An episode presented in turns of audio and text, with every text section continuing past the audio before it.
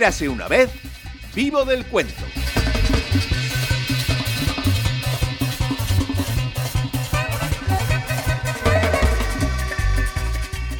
Viajar en tranvía es como viajar en el tiempo. No, no estás soñando ni estás muerto.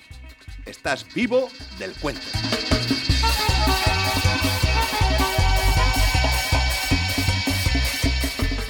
Con Telmo Trenor en los controles, hoy podrás viajar al Montevideo de 1947.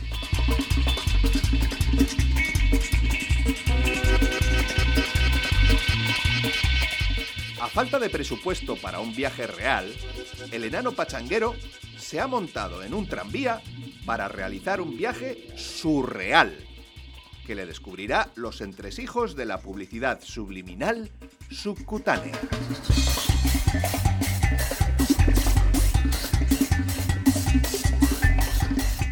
De la pluma de Felisberto Hernández volaremos por el tiempo de la imaginación.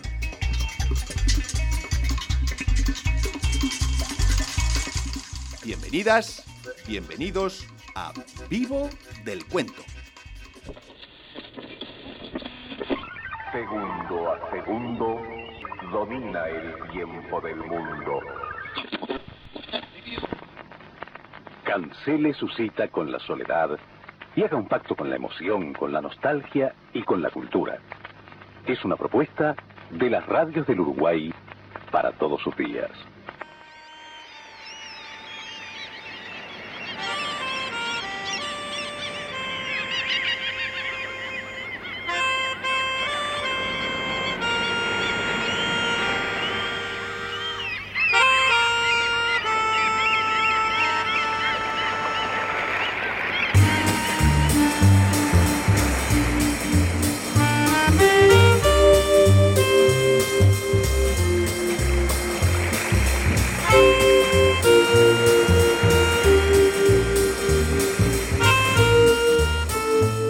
Bueno, pues os- os hablamos un poco de Felisberto Hernández. Eh, Felisberto Hernández nació en Montevideo el 20 de octubre de 1902 y falleció en esta misma ciudad el 13 de enero del 64. Fue escritor, compositor y pianista. Se le considera uno de los cuentistas latinoamericanos más originales. En su época, Felisberto fue un escritor casi secreto. Su obra literaria tiene tres etapas bien diferenciadas. La primera, desde 1925 a 1941, con publicaciones en diarios y ediciones hechas en imprentas del interior del país, como el llamado libro sin tapas, porque no tenía tapas, Fulano de Tal, La cara de Ana y La envenenada. La segunda, desde 1941 a 1946, con dos narraciones extensas que definen su mundo literario de humor y fantasía, que son Por los tiempos de Clemente Collin, recordando a su profesor de piano, y El caballo perdido. Y la tercera, desde 1947 a 1960, con los libros Nadie encendía las lámparas, Las hortensias y La casa inundada, cuando aparecen los cuentos de su definitiva antología donde la realidad es extravagante porque su mirada era extravagante.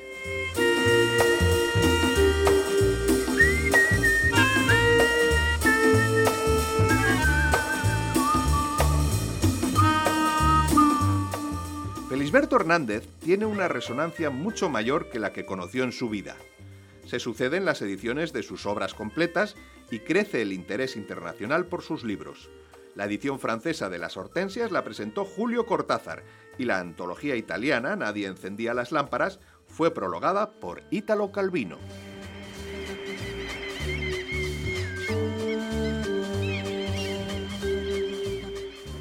Bueno, pues precisamente a Nadie encendía las lámparas pertenece el relato Muebles el Canario, que es el que vamos a escuchar a continuación, coincidiendo con nuestra temporada de vacunación.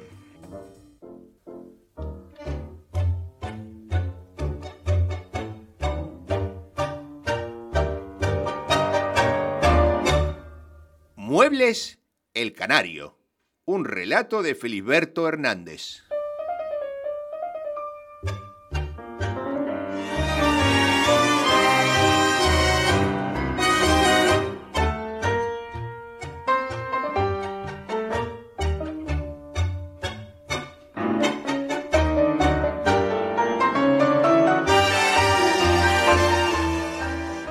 Propaganda de estos muebles me tomó desprevenido. Yo había oído a pasar un mes de vacaciones a un lugar cercano y no había querido enterarme de lo que ocurriera en la ciudad. Cuando llegué de vuelta hacía mucho calor y esa misma noche fui a la playa. Volví a mi pieza, más bien temprano, y un poco malhumorado por, por lo que me había ocurrido en el tranvía.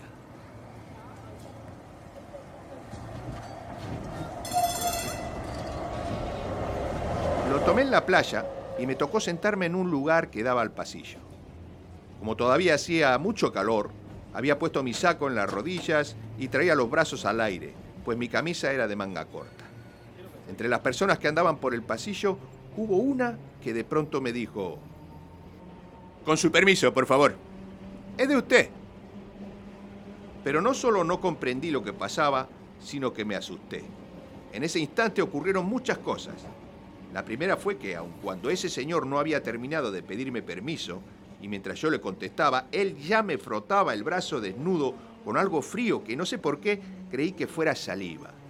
Y cuando yo había terminado de decir, es de usted, ya sentí un pinchazo y vi una jeringa grande con letras. Al mismo tiempo, una gorda que iba en otro asiento decía, ¿Después de mí? Yo debía hacer un movimiento brusco con el brazo porque el hombre de la jeringa dijo, ah, lo voy a lastimar. Quieto un instante. Pronto sacó la jeringa en medio de la sonrisa de otros pasajeros que habían visto mi cara. Después empezó a frotar el brazo de la gorda y ella miraba operar muy complacida. A pesar de que la jeringa era grande, solo echaba un pequeño chorro con un golpe de resorte. Entonces leí las letras amarillas que había a lo largo del tubo. Muebles El Canario. Después me dio vergüenza preguntar de qué se trataba y decidí enterarme al otro día por los diarios.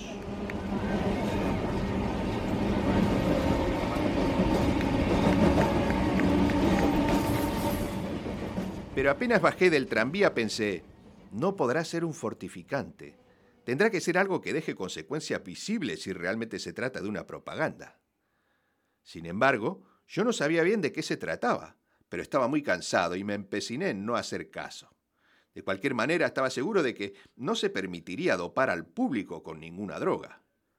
Antes de dormirme, pensé que a lo mejor habrían querido producir algún estado físico de placer o bienestar. Todavía no había pasado al sueño cuando oí en mí el canto de un pajarito.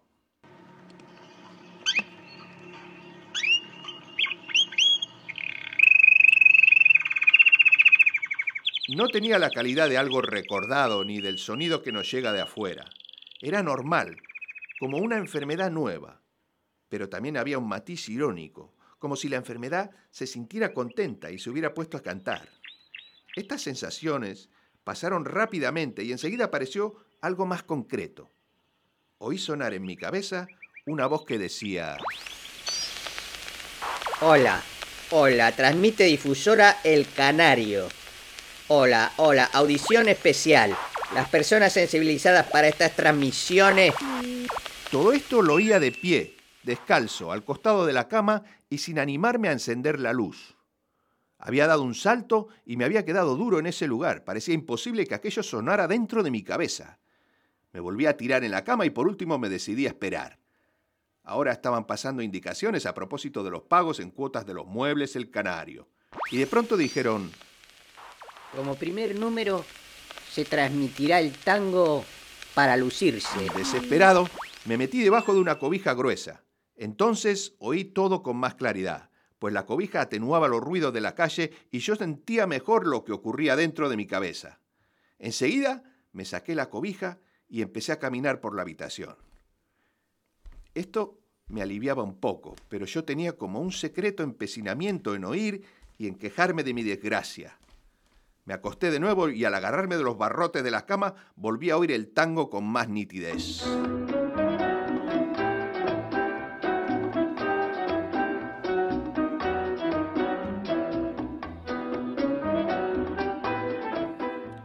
Al rato me encontraba en la calle.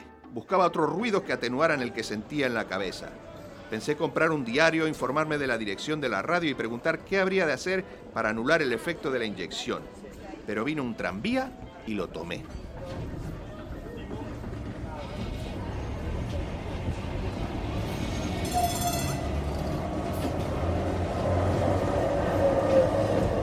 A los pocos instantes, el tranvía pasó por un lugar donde las vías se hallaban en mal estado y el gran ruido me alivió de otro tango que tocaban ahora. Pero de pronto, miré para adentro del tranvía y vi otro hombre con otra jeringa. Le estaba dando inyecciones a, los, a unos niños que iban sentados en asientos transversales. Fui hasta allí y le pregunté, ¿qué hay que hacer para anular el efecto de una inyección que me han dado hace una hora?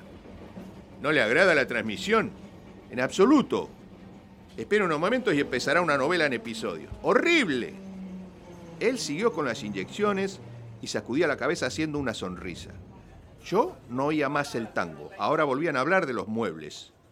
Por fin el hombre de la inyección me dijo, Señor, en todos los diarios ha salido el aviso de las tabletas El Canario. Si a usted no le gusta la transmisión, se toma una de ellas y pronto.